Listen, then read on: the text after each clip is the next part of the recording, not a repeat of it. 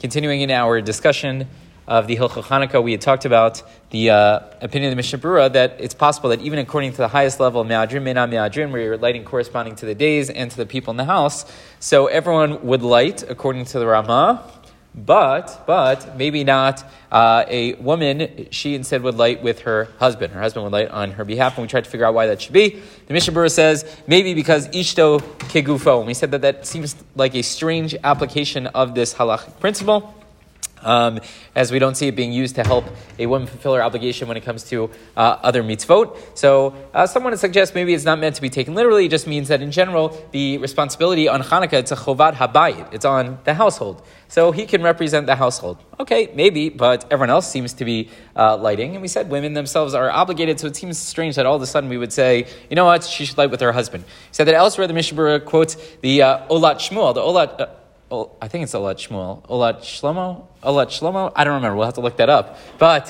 uh, he suggests that women are tfeilot, la nashim, they're secondary to the men. So what does that mean? If you look inside the source, so he points out that uh, women, unfortunately there was a decree that before they were to be married, said to spend an evening uh, with the uh, Greek general, okay? And uh, they were not playing parchisi, as I uh, always like to point out, right?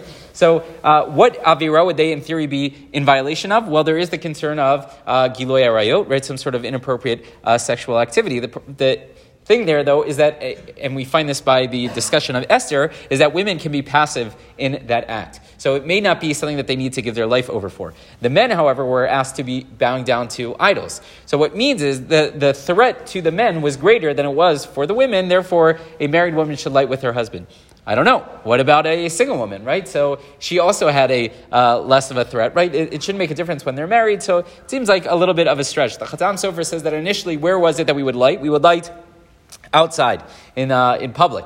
And then, unfortunately, there were issues, there was danger, whatever, so we brought it inside. So the mitzvah someone has changed uh, over the years. So he says, if we were going out, so we know that kol kvod baramelech tima, that uh, women in general are more modest, so they would stay inside. And they would say, you know what, I'll have my husband light on my behalf. Again, very interesting theory. The problem is, what if they're not married, right? So why are they going out, right? So all this seems like a little bit of a stretch. The the Sefer Moadim Uzmanim of Sternbach, he suggests that, well, there are two different things that we're commemorating. We're commemorating the mitzvah of lighting the menorah in the Beit HaMidash and the fact that there was this great miracle that we won in battle. So he says, are women obligated in the mitzvah of having the menorah lit in the Beit HaMidash? He suggests not, because it's one of like, as if the communal services, which was, how did they fund that? Through the Machatzira Shekel, the half shekel donation. So did women give the half shekel donation? They didn't, which means they're not obligated in that part. So a man is obligated in lighting the menorah, uh, which corresponds to the act of lighting the menorah back in the day in the Beit HaMidash, as well as the miracle of the battle and Hanukkah, so on and so forth. The woman only has that secondary aspect, so maybe she should light with her husband.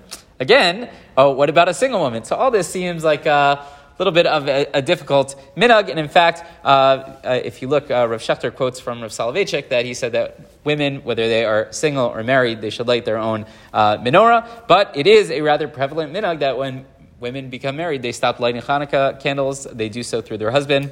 I don't know if there is a great justification for it, but as we always conclude our minhag discussions, we always say whatever you do is probably fine. I encourage Katie every single year, you should light your own menorah, and she says, no, and I don't know why. I, I, I really, I have no idea why she doesn't want to do it. She doesn't want to do it. Okay, very good. My mother never did it. I'm not sure.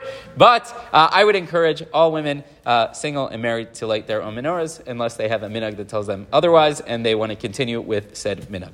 Rabbi Hanan ben Kashra Meretz, Kadosh Baruch Hu Zakoi Yisrael.